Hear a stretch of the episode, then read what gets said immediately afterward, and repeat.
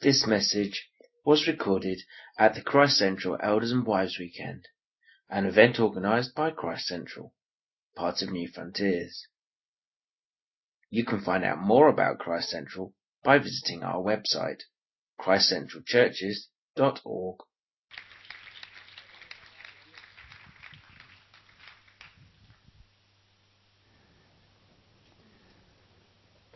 Okay, it's good to hear from the beautiful uh, Tony Smith. Listen, this man knows how to give Kay a good time. Took her to Goa, found the only shipwreck in the whole of Goa, and decided that's where he was going to take her. So Kay, what a, what a man, eh? Uh, there's only one shipwreck in the whole of Goa, by the way, and Tony found it. So on his sabbatical, so brilliant, mate, brilliant. I blame Thomas Cook. um, we want to uh, do this this afternoon's talk together, Heather and I, and uh, it would be uh, it would be it'd be helpful if actually you all had your pens and paper out, because what I'd like you to do this afternoon is I'd like you to. There are pens and papers over here. So I would like you to score, as you go through each of these points, I'd like you to score yourself out of 10, and I'd like you to score your wife or your husband out of 10. Not you two. We can score you two. You can't score us. And then uh, I'd like. Got them going now. Yeah. I'd like you to go uh, at the end of this talk in in four, four o'clock. I'd like you to go back to your rooms, and I'd like you to compare uh, your scores. And uh, so, uh, and it and it may be that on one or two of these points that we cover, you want to increase your score even today. Okay, so uh, it'll be very practical. Whilst people are getting their uh, pens and papers, uh, let's just have a little bit of an icebreaker. Heather uh, and I have uh, known each other we, since we have been 15 years old. Uh, in fact, this is quite unusual today. Heather is the only girl I've ever kissed and gone out with. I mean, that's, that's incredible, isn't it? F- 15 years old. For me, it was love at first sight. And uh, I just knew she was the girl that I was going to get married to. Whoa, whoa, whoa. Hold on a minute. Make sure that's on. Is that on? Yeah, that should be on. How many girls find 15 year old lads in their school uniforms attractive? Actually, I shouldn't ask that now because you're a bit too old for that.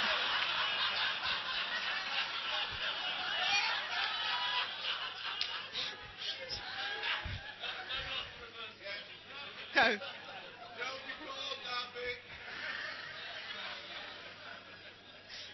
I told Anne I'd put my foot in it the minute I opened my mouth. There we go. Great.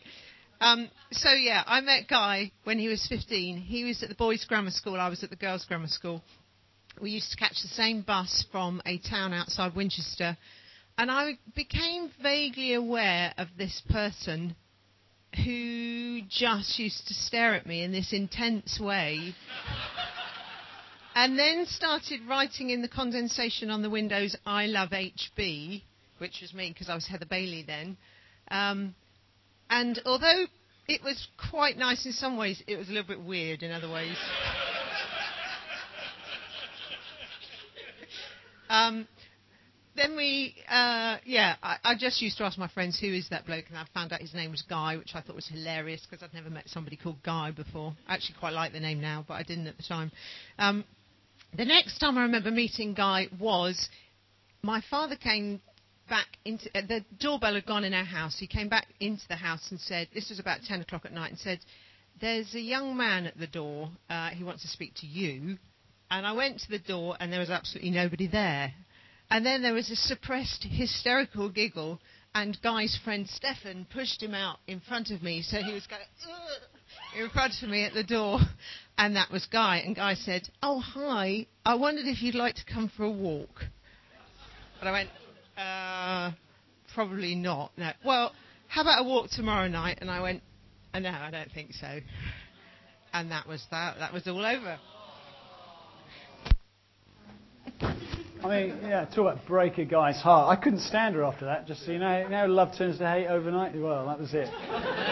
Uh, then, uh, then by God's grace, I got invited by another girl um, to go to church, and I'd never been to church. Okay, so I'm an unchurched person, invited to go to a carol service. This girl said, "Would you like to come?" And I went to this carol service, and when the guy, the vicar said, "There's people here tonight going to surrender their lives to Christ," I found myself standing up. I found myself going to the front of this long Anglican building, falling on my knees, and accepting Christ as my Saviour.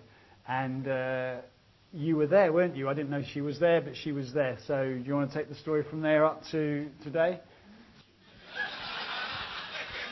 How long have we got?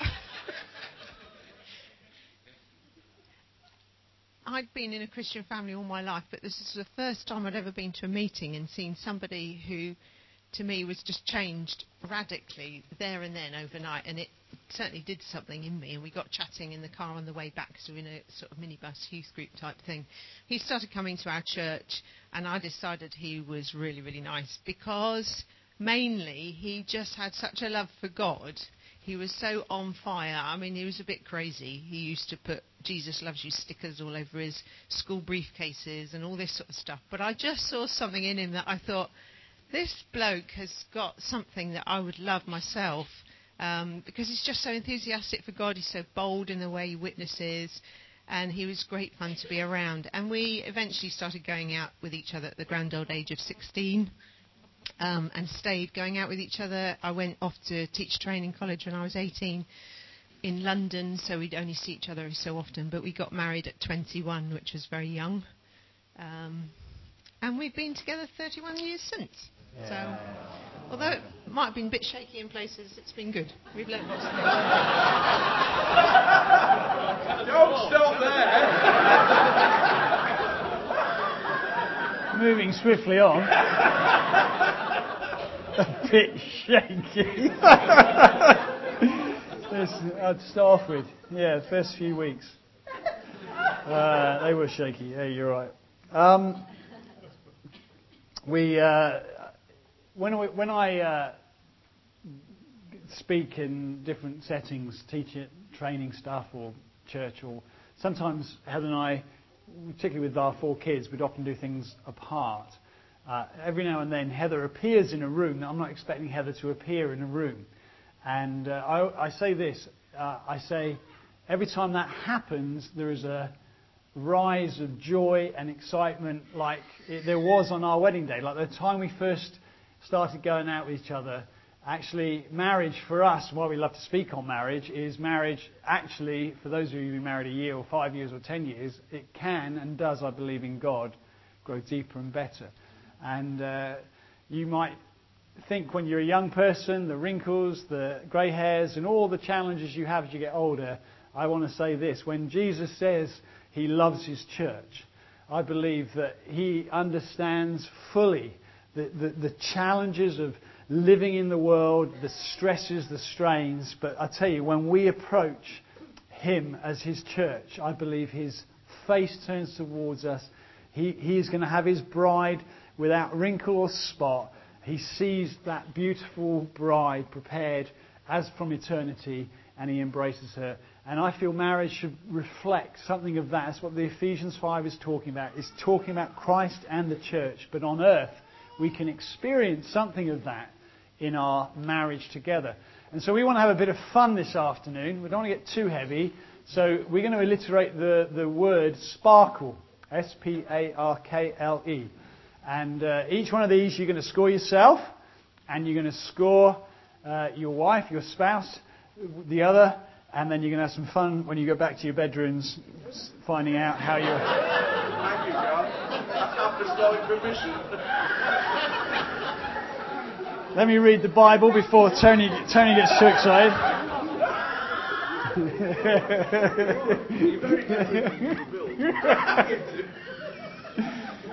Tony's already filled in the S. He's, he's waiting for the P.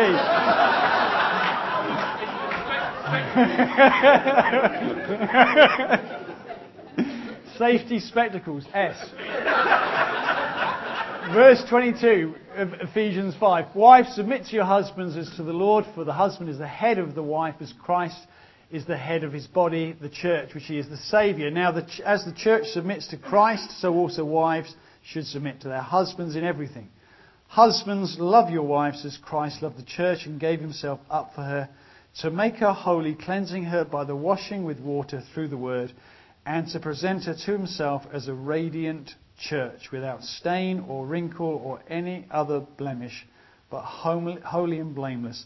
In this same way, husbands ought to love their wives as their own bodies. He who loves his wife loves himself.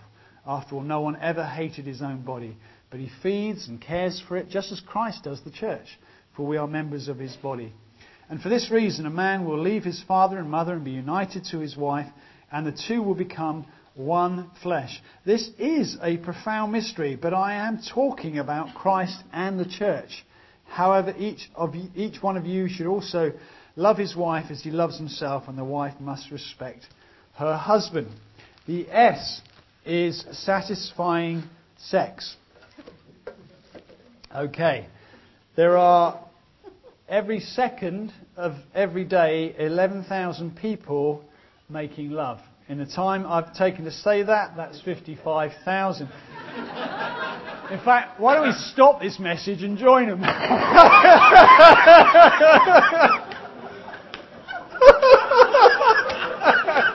Much better way to spend an afternoon.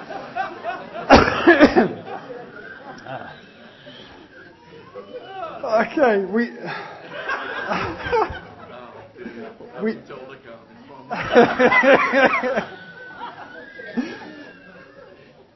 we live in a sex craved and saturated society, and uh, divorce is on the rise. We know that 45% of marriages in the UK fail. Actually, the saddest thing about that statistic is Christian statistics are not hardly any different from the world. Uh, number one reason cited is money, monetary things. Second is sex or relational breakdown in terms of someone going off with some other person. Um, truth is, as we get older, the grass can look greener on the other side of the fence or the other side of the internet, and marriage can become all too familiar and sex become all too um, non-plus and routine and very much fade out of a marriage relationship. Now, I want just to remind us that the only theological bit really in this afternoon's talk is that marriage was God's idea. He invented it. It, it was His creation ordinance in Genesis, men and women. For this reason, a man will leave his father and mother and be united to his wife. And I believe it's so important we understand that God's uh, intention in marriage reflects something of his own Trinitarian triune nature, Father, Son, and Holy Spirit. That God made Adam in some way incomplete, and that Eve, in that marvelous mystical way, united with her husband, made Adam, completed Adam, complemented Adam. Together, one flesh unity. And God said to them, Be fruitful, multiply, and subdue the earth. And God's wedding present to man, Adam and Eve, on that first wedding, his wedding present to them was sex. And uh, we, I just, I always think, what happened at that moment after the wedding ceremony? Did what did what did they say? Did God? Did Adam say, "God, you can go now"? Uh, you know, did Eve say, You've got to be joking, please don't go now? Is there a manual? I don't know what they would have actually said, but we do know this that actually what followed was a physical union and a spiritual union, and God says it was good. We need to reclaim sex from the world and the domain of the enemy and bring it into the realm of God, where He says actually it was of His intention, His design, and it is good.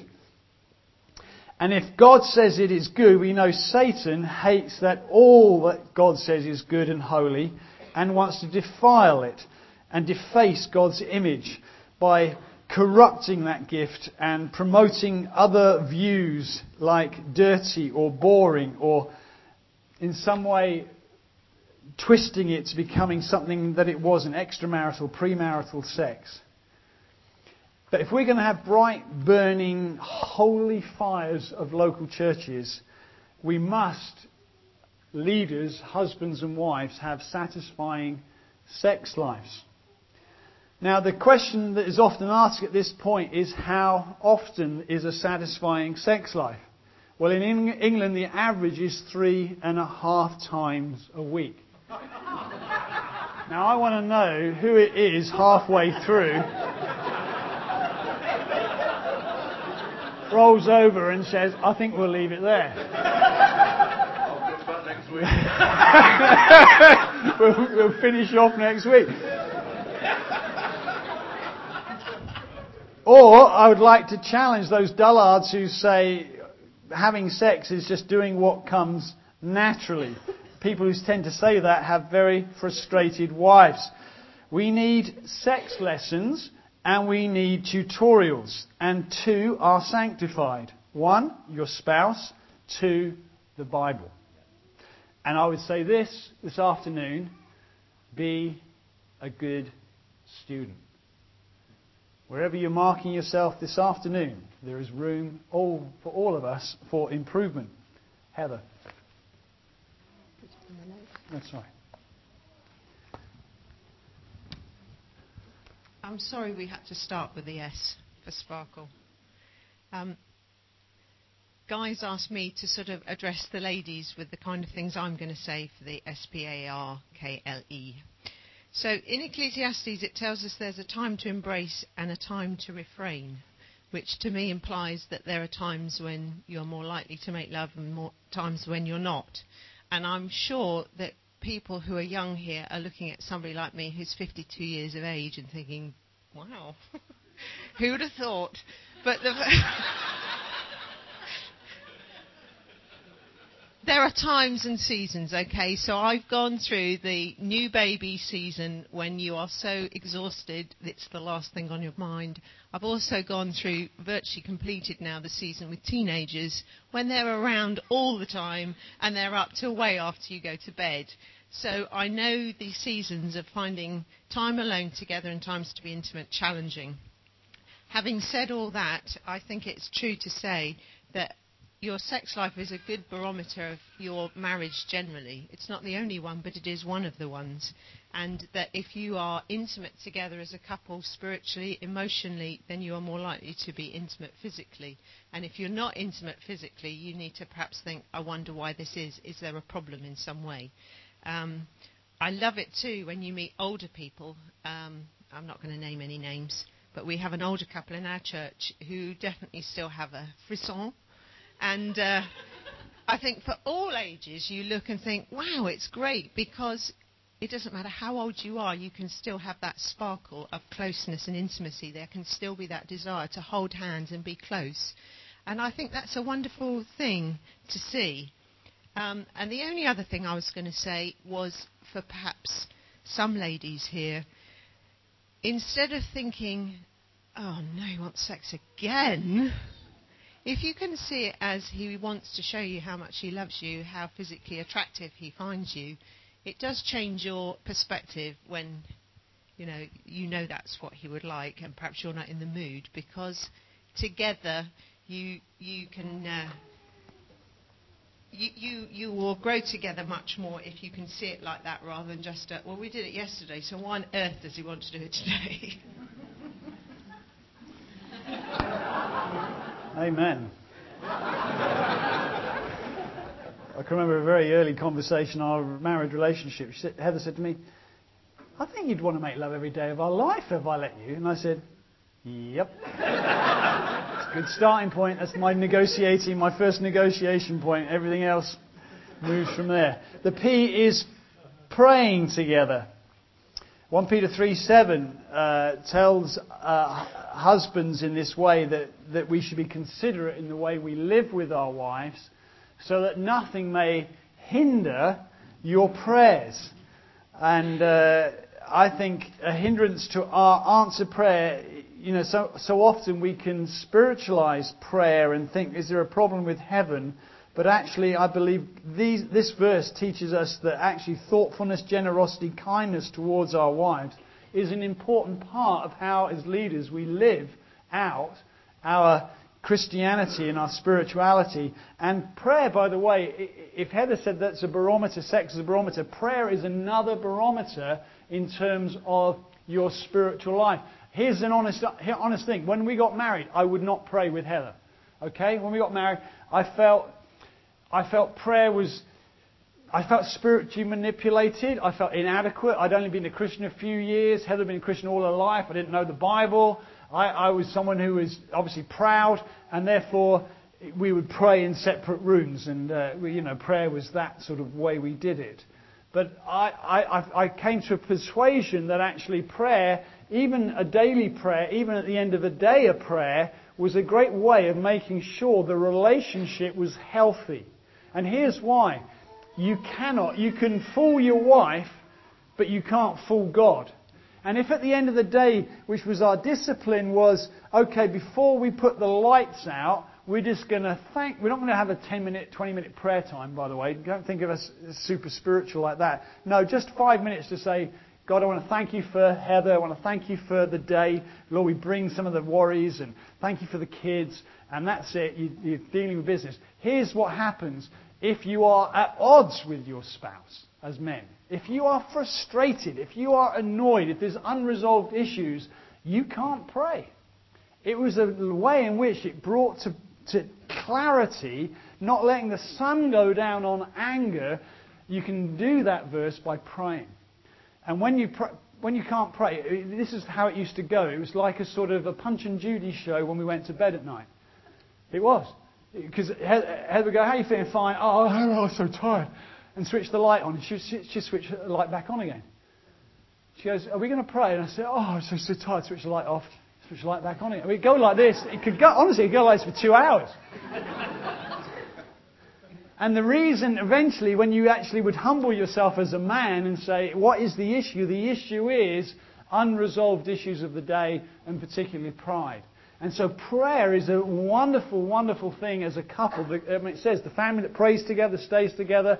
Prayer, when you're marking yourself as men, think about what your prayer life is because we can lead a really good prayer meeting. Jerry and I can lead a good prayer meeting. We can lead a prayer and fasting and come on, folks, and get. But actually, the truth of the matter is, if we can't lead a good prayer meeting with our wife, we're probably not actually in a good place ourselves in terms of understanding prayer. I was speaking to a leader in my sphere recently, well, this week actually, and a, leader who, who is, uh, he was trying to look after a leader who's going through a real difficult thing. And he said, The truth of the matter is, the marriage has never been happy. The family have never been happy. It's a very dysfunctional family. He's good on his feet in front of people, but actually, at home, he cannot lead his wife. They've never prayed together. And so, for that reason, I just want to say, look, guys, is, can you humble yourself to be a man who is the instigator of a prayer life, a family prayer life where you are daily, and don't get religious on me because it doesn't matter if you go a few days and miss it and you are tired, but you are regularly clocking in with God and checking with your spouse that there's no unresolved issues that are growing. Prayer. I think in terms of marking one another for this sort of thing, I can imagine that there could potentially be some um, situations in the room where women are tempted to say to your husband, There, I told you so. I, I, I, said that we were supposed to pray together. Look, Guy said it, so why don't we pray together? And it suddenly becomes a very um, wife driven thing. And let me just tell you, that doesn't help anything, okay? I lived in a family growing up with a mum and dad who were both committed Christians, but all my life I can remember my mum saying, We don't pray together enough in this family. Ted, you really should take charge of prayer at the dinner table and stuff like this. And I tell you the effect it had. I don't remember my dad praying with my mum ever. And I think if wives think, oh, right, this is a stick I can beat my husband with, he's not spiritual enough, he's not taking authority for my family enough, then you're on a hiding to nothing. So I would say before you start saying to your husband, we really need to pray more, you need to pray for your husband as much as you do, if not a lot more, than saying, we really must pray together, darling. So it doesn't become like a battleground. Guys have got to initiate this, I think. I mean, if you haven't done it for a while and you're just thinking, look, I'd really like to pray about such and such, that's one thing. But if it's something that you are tempted to nag your husband to do, don't do it because it won't achieve anything but uh, resentment. Okay, that's such a good point. So uh, please d- don't in your market. This marking is not is meant to be fun. Okay, it's not meant to be. You're not meant to all come back in tomorrow going flipping heck. I got two out of ten on the prayer. This is meant to be a little bit of a course adjustment, polishing your marriage, saying actually some room we can improve in this area. Hopefully there's one or two areas, not just the sex. That I mean, you might just want to jump into bed and have sex and forget the ARKLE, but that would be my advice. But if you if you want to go through the if you want to go through the other things, I'm just filling up the ground for the next half hour, building the anticipation. A is asking questions. A is asking questions. Okay. I said this morning. I say it again. Communication is the cement that binds two lives together in holy union and is expressed in many different languages, but initially verbally through the mouth. And I said this morning, uh, I said again, what we say and what someone else hears can be massively different. I mean, I, have been involved in churches in Portugal for many years, and uh, I can remember one day saying I've been to uh, Fisgus, uh, which is a place where there's a big waterfall, and everybody in the room burst out laughing because Fizgush is a female fig. And they said, No, you mean Fizgush. And I said, What the heck's the difference? Fisgush, Fizgush. It's a big difference. Uh, one's a place, one's a female fig. And so when we are talking to our wives in the early years, I think we have to be very careful that we are reflecting and asking questions beyond what we assume that person's heard. And of course, you know, we all know the classic, you know, when you're newly married, Heather would say, I'll be five minutes. Now, five minutes meant half an hour, but five minutes in my time is, is, is five minutes. It's 300 seconds, so what are, we, what are we waiting for? When Heather would say to me in my, our early days, that bow tie is interesting, she, she didn't mean it was clever. She meant, what on earth are you thinking of, Bamber Gascoigne? Um, when Heather, Heather used to ask, Does my bum look big in this? The answer was no. It looks big in everything. No, the answer. You know, yeah. You had to learn how to say things and, and, and to speak things. And I want to ask this question Do you know one another's primary love language? And if you've never come across the five love languages, you can check it up on the internet, even this afternoon. You can do an online quiz if you're not making love this afternoon. Uh, because the actual five love languages, which are these words of affirmation, acts of service, receiving gifts, quality time, and physical touch, what Heather and I have found is what was right early on when we first did the test has changed as we have got older. And uh, it's very important you know what the other person likes. No good saying my primary love language is touch and, and, and, and, holding hands and going to bed. And, and I don't care what your primary one is because you're going to do what I want. Actually, husbands, if we're going to be good husbands, if it is, if your wife loves it when you, you pick, take out the trash or when you, you cook a meal or you've got to, you've got to get better at that. You've got to work harder at that so your wife feels loved, not because actually you feel by making love you're communicating well that you love her. Now, asking questions is the key to understanding. Jonathan Edwards said that as a very good quote, something you can tweet. Found this as a young man, it's a key to friendships. And uh, when you start off, you ask questions, and when you're courting, you're asking loads of questions, and you're just delighted with the answers, getting to know a person. But I found this as you get older, you assume an awful lot. You stop asking questions, and your relationship can plateau. And asking questions is not a fact finding exercise, men. It's not a mechanical, okay, so what did you do today? Tick. Uh, what did you eat today? Tick. It's, it's, an, it's an enabling to go beyond the superficial and into the emotional. And actually, the best way of doing that is to ask questions, not assume.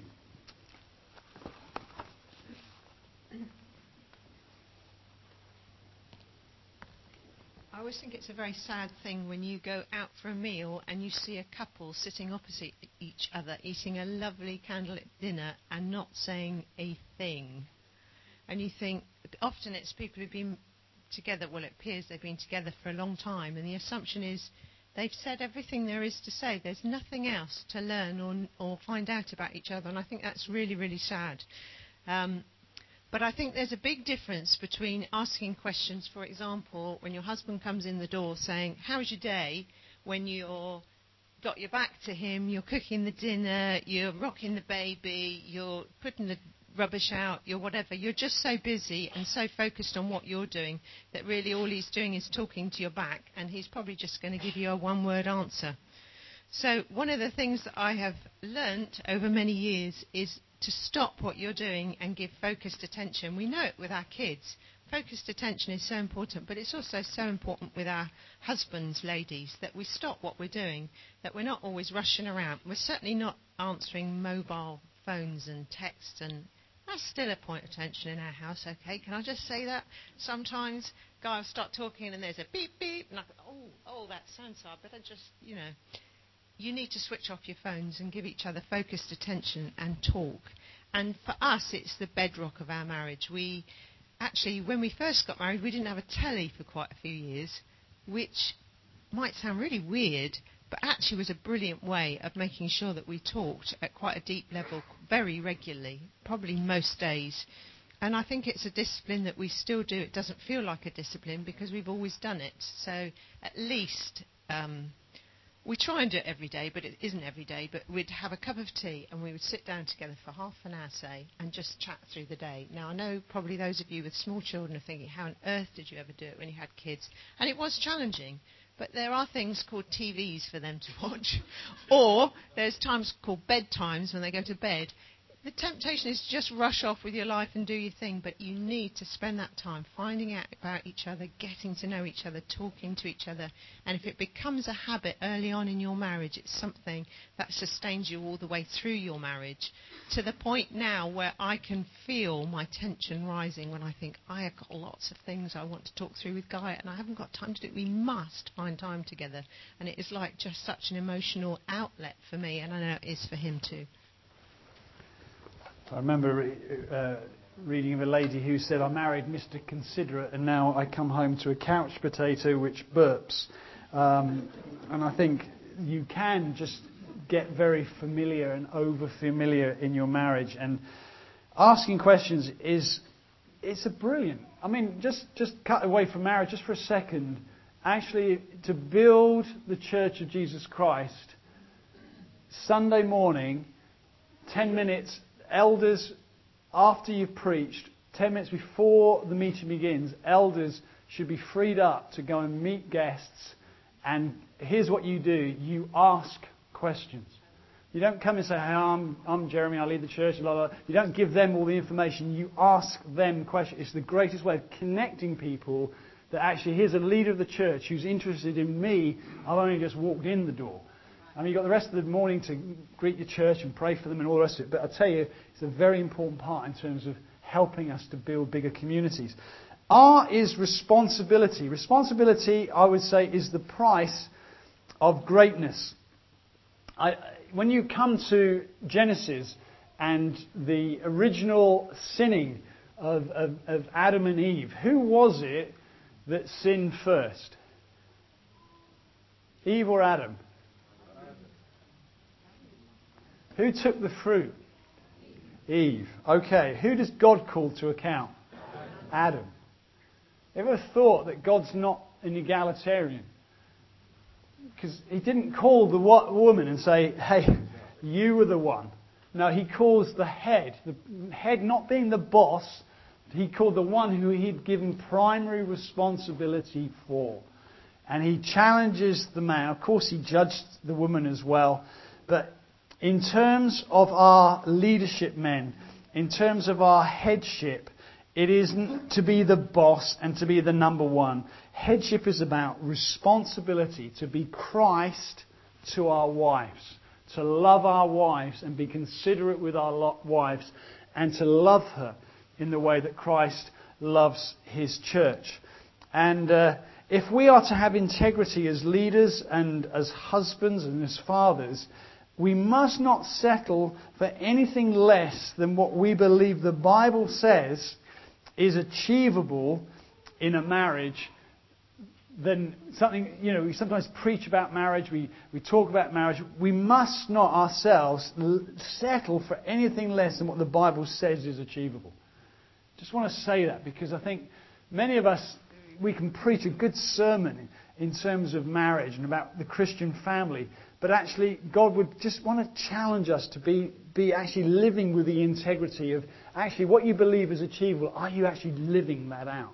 And I'm saying this because over the years, I've had to help many leaders who have got poor marriages, who the leader, the man in particular, is giving all his energy, all his time, all his focus in trying to solve the issues in the church. And actually, the way to be an answer to those issues is to love the wife. It is to prioritize the wife. That wife must come. God is first, obviously, but the wife, the family, comes next. Because if we can't manage our own family or our own households well, how on earth are we supposed to take God, care of God's family? That's what the Bible says.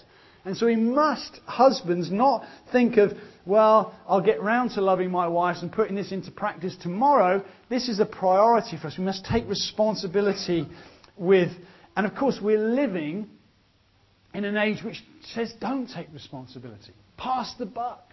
It's her fault. You know, if you knew my marriage, you knew what she was like, you know what it's like living to her, living with her. We're into the blame game. And Christians are into this blame game of blaming God as well. Got a woman in my church some years ago said to me, God picked my partner for me and he made a rubbish choice. I never wanted to marry him, but God told me I've got to marry him. And it's like, yeah, let's blame everybody but ourselves. Let's take, you know, no snowflake in an avalanche ever feels responsible. That's, that's the truth. And we're living in this age today where nobody's taking responsibility. Nobody takes responsibility for our neighbour. No one takes responsibility for something kicking off in the street. We're all prone to just look after number one. Well, actually, if we're to build these churches full of communities where marriages are upheld and, and, and marriage, the marriage bed is honoured as holy and marriages are a good thing and a godly thing, we have not just got to preach it, we've got to model it. I think Newfrontiers, over the years, by the grace of God, Tony talked about the grace of God, uh, people like Jeremy and Anne and Steve and Debs, who's out, out in India with them, and Dave and Philippa, and uh, we've just had a really good time and we look at each other and our friendship isn't just on our leadership thing. Our friendship is husbands and wives together on a mission. And we truly are grateful for God getting us thus far. And there's room, we still want to keep pressing on. But it's a grace thing, and we want to build marriages. And I praise God, the Newfrontiers, we've got such lovely, godly women, men, strong marriages. And uh, do you know, as a pastor, every excuse I've ever heard has always made perfect sense to the person who's made it. You ever sat in, a, in your thing and thinking, they're barking mad. They're absolutely barking mad what they've just said, but it makes perfect sense to them. So when, when you're talking about marriage, I know as I do this, you can be excusing yourself even as you're hearing some of this, and it all makes perfect sense to you. That's why so we must live as leaders with integrity. What do we believe is achievable in marriage? Let's do it for ourselves first, as well as encourage others to live for that.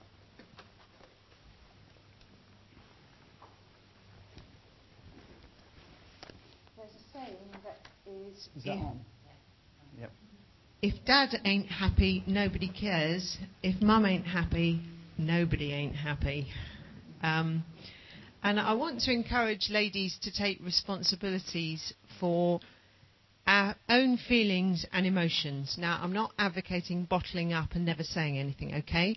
What I'm talking about is recently I started reading a book which was called The Love Dare. I don't know anybody's read that. It's a 40 day um, reading scheme about marriage, and then each chapter is about a particular aspect. So the first few chapters are all about 1 Corinthians 13. And the one that really stuck in me was love is not irritable. Um, and I suddenly realised I can be quite irritable at times. that might surprise you, but I think it's obviously not. You obviously know me better than I know myself.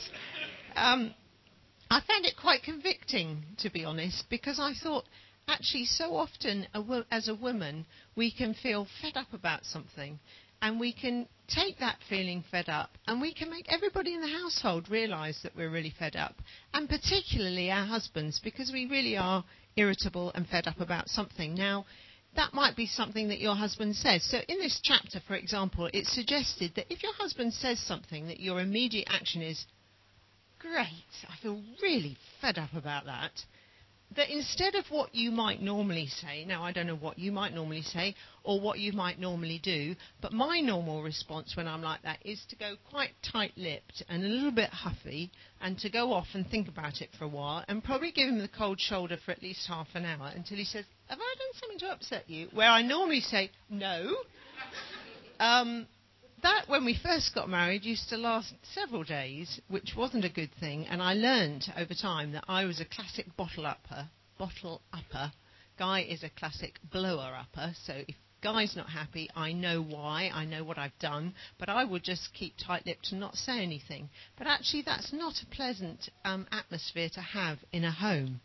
And I think I realised as I read this chapter that rather than thinking, right, my initial reaction, he's going to pay for what he's just said thanks very much, guy, but you're going to pay for that, is I'm going to take responsibility for the fact that actually I might have done something wrong, I might have said something wrong, I might be taking offence where I don't need to, and I say to myself, if nothing else, I'm not going to be irritable about this, I'm not going to go off in a huff and be silly about this. And I think for me, that is a way of me taking responsibility for my relationship with Guy and also the atmosphere and mood in the home. Now, don't please think I'm saying, therefore, you can't ever say, you really cheesed me off when you said such and such, because I think there is definitely a place for that. But I think there's also definitely a place for um, taking charge of our emotions at times. Very good. The K would be this I would say, keep it simple.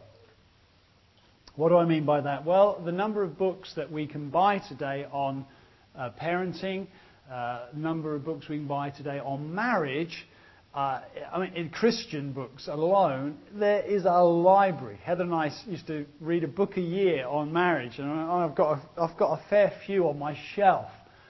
And the trouble is, the more you read, the more you understand the, com- the complexities of the differences in men and women and the way in which you feel and emotions and all the rest of it. And actually, the, the more you can actually sometimes get into this thinking that actually you need a degree to understand your spouse. And actually, when you read the sort of literature of divorce lawyers, you know, on your side, you, you get this understanding in the world that a very few people are lucky enough to make it through marriage, and actually, those are the ones who have solved it or sorted it. And actually, I, I, I would say it's probably quite the reverse. I would say that actually good marriages are based on not complexity but simplicity. And we're living in the age, aren't we, where there is so much pressure uh, to have everything in modern Britain all the, all the possessions that are pushed upon us, all the must haves, all the, all the, the wife must do this, and the, the, they must have this holiday, and you must have a car, or two cars, or three cars, or two or three televisions. And life becomes very, very complex for us who are men and, and us who are women. Do you know holidays rate now is one of the most stressful experiences in life? You think holidays, wow, this is the time we're going to chill and relax and enjoy ourselves. Actually, holidays can rate one of the most stressful experiences. Why? Because we go to it like Kay went to Goa expecting a nice sandy beach with a blue sea, not a dirty great wreck sort of 50 yards off the shore. You, you go with expe- expectations and they can never be realized. They can never be realized. And the Bible answer, my testimony is actually when we are born again, we are called to swim against the flow. You know, when Jesus was talking, and he was talking about birds of the air and Solomon in all his glory, and, and uh, do not worry about this and do not worry about that. I've often heard pastors say, so any Christian here worrying, yeah, the Bible says don't worry. Actually, it says at the end of that little bit teaching that Jesus says, he says each day has enough cares, but actually translated worries, of its own. What Jesus says is he says don't try and live tomorrow, but live today. There's grace for today. There's enough worries for today to get through. Enough issues for today to get through. And I would say, therefore, we must swim against the flow of a world which says you must have all this complexity life you must have all these tweeting, buzzing, annoying things that are going off every five minutes for your happiness. You need to switch them off, swim against the flow, and try and make your time with your wife, time with your families, pushing against flow simple, doing the simple things. I found this. We said with our kids recently, you know, here we have 20 years of them growing up together. What are the best memories. Bearing in mind, my parents had taken the whole lot of them to Disneyland. We've had holidays all over the world. We've done some incredible stuff. And they went, probably our time walking in Wales. Every year we go to Wales for a week's holiday, sitting on the beach, do a bit of fishing, a bit of walking. They were the best times. It's like, they were the cheapest times as well. What do we spend all that money doing the other stuff for? Keeping it simple. Elders, hear this, and I'm speaking to myself here. It's what Eugene Peterson says don't settle for a bastardized Sabbath. You know, we have a day off, but it's the day off to do all the jobs, all the work that we haven't been able to get to because we've been doing the spiritual work the other time. So we've got the trash to take out, the thing to paint. The, we're just busy, but it's just different work. And actually, a Sabbath, a rest, is time apart from these things. Time with God, time with our loved ones, time where we switch things off and we refresh ourselves in God. Let me just say this Isaiah chapter 40. Even young men stumble and fall. You used to go tired and weary. But those who wait on the Lord will renew their strength. They'll mount up on wings like eagles. The eagle, I was, I was listening to an expert recently, he was telling me about an eagle. He said an eagle can live the same life as a man. But to do so, it has to fly off when it's 40, 40 years, up into the mountains. And there it will peck out its old feathers. There it will beat its head against a rock and break its beak. There it will pluck out its talons.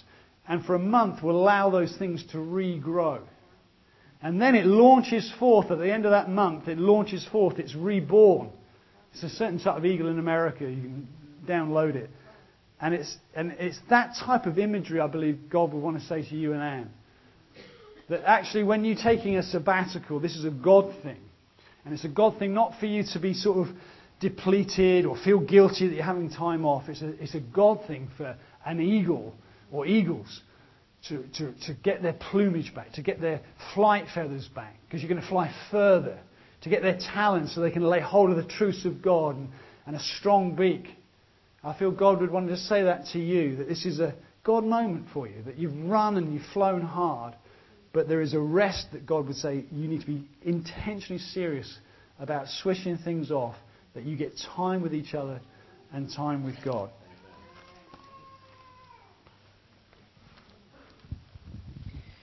Keeping it simple. Um, the love language thing that Guy was talking about a little while ago, we actually did that this week because we did it ages ago and we did it again recently. You can do it very quickly online. I think it took five minutes each. That's all it was. And one of the questions was they give you two sentences and you just have to tick the one that which you think is more relevant to you. And one of the ones for me was um, do you like it when your husband, in a crowded room or a party or whatever, puts his arm around you? And I thought, yeah, I really, really like it when Guy does that because that makes me feel like I'm his and like I'm special and like everybody can see I'm special to Guy. And I thought at the time that is the most simple little thing, isn't it? But to me it was like a, a light going on moment. And I think often the ways we express love to each other are the very simple things. And another book I'd recommend, I don't know whether any of you have read it, is her, His Needs, Her Needs, where it talks about a man's basic needs, the top five or six, I think, and the same for a woman. And it talks about things like one of the number one for men is obviously physical touch, which obviously isn't that surprising. But, um, but the second one is about respect and about showing respect in every shape or form to your man. And, and as you do that, how he kind of grows into that position of respect that you're kind of giving him. Very simple thing, but a very good thing. Another couple of simple things. You need to know what things your husband likes you to do to show you might think you know, but you might not. So some obvious ones might be cooking his favourite meal. Now, not something you know hugely special, but just a nice meal that he really likes. It might be having a laugh together over something. Guy and I love to just sit and roar with laughter about something really silly. We like things like that. Um, another thing, again from this this this quiz we've just done online, Guy said and I didn't realise this, and I'm rubbish at this, is when he goes away putting a little note in his case, just saying, miss you, love you, hope you have a really good time, whatever, praying for you. I don't hardly ever do that, but I've realised that's something, it's a very simple little thing that he really likes. But you need to know what it is your husband likes, because every husband will be different here. But if you don't know, ask him and do it. Okay, two quick ones to finish with. L is living spontaneously. How many of you know the older you get in ministry, the more boring you get?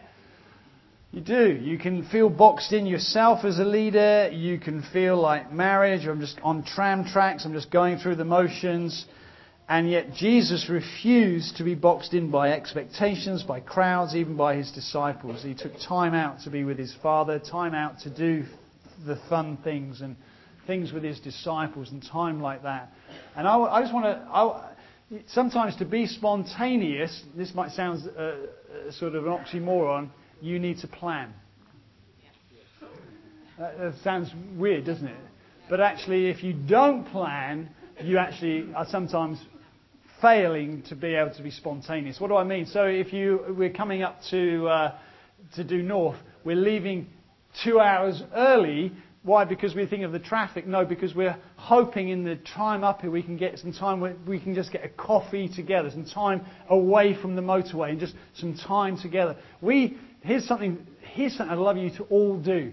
End of every year, New Year's Eve. This is how we, we see the new year in, Heather and I. We take a walk. We light a couple of these Chinese lanterns. We pray as these lanterns fly off. We go back to our home. We look at the last year's list, prayer list for our church, for ourselves as a family, about things we'd love to do and fun things we'd like to do. We have three lists. And we, and we compare it, we tick it off, and we go, wow, we, we've seen our son baptized, we've, wow, that's been a prayer answer. And, and, actually, we have now gone to Niagara Falls this year. Wow, that's one of the things we've always sort of dreamt about doing, and all the rest of it.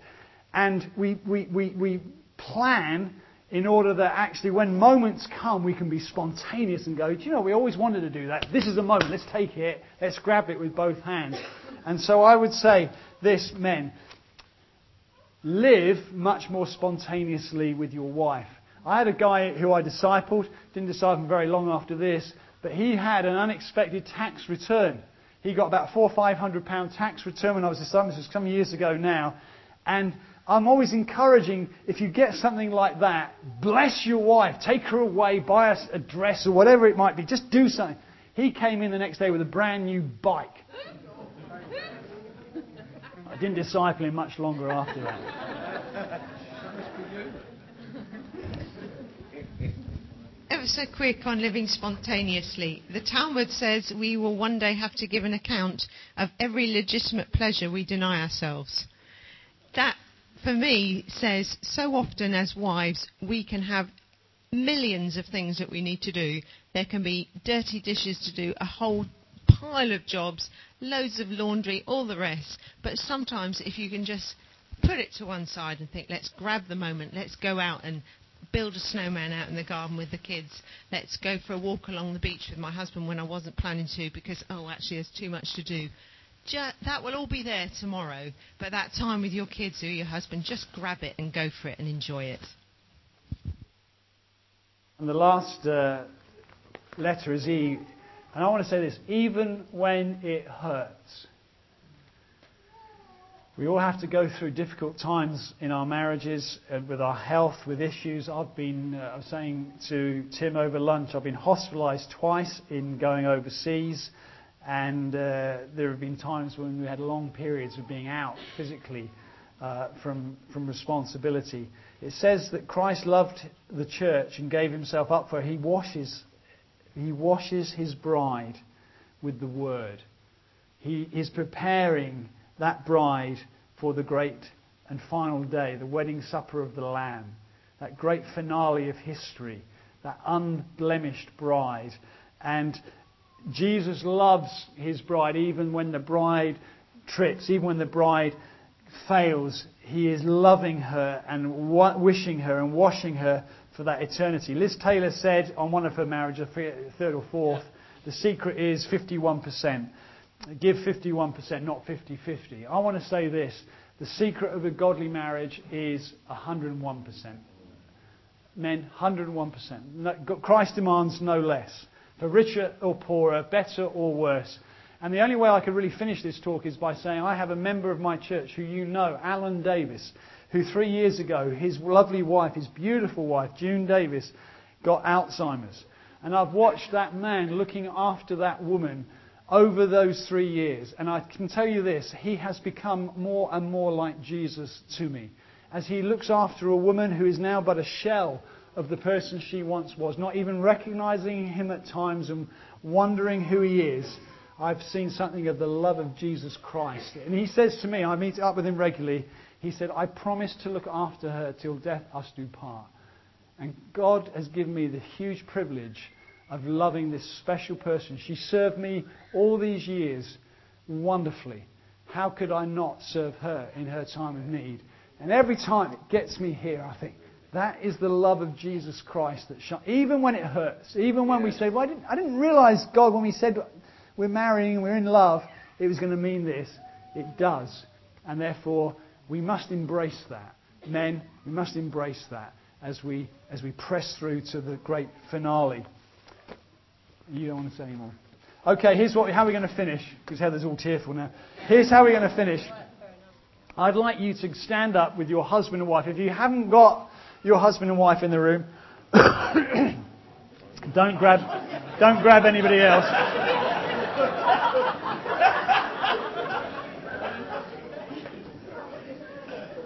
Now, men, men, good obedient men, I'd like you to repeat after me this prayer and then women, you're going to pray a prayer. Heather's going to lead you in a prayer. So men, I'm going to give you a line at a time. I want you to say it out loud and say over your wife. I thank God for you as my wife. Thank you, God, for bringing us together and for your faithfulness to us over these years. I pray for her today that you would bless her that you would encourage her and that she might hear your voice. I pray that as I, as head of this family, would lead her into the paths of righteousness, that I would prefer her and make her life one where she knows your and my love. And that you give me grace today to change for your glory. Amen. Ladies, I thank God for you as my husband. Thank you, God, for bringing us together and for your faithfulness to us over the years. Holy Spirit, would you touch him today? Would you refresh him and help him? to hear your word and put it into practice. May I help him with a submissive heart and encourage him to be the leader of our family as you've called him to be. Give me grace today to change for your glory. Amen. Now go to it.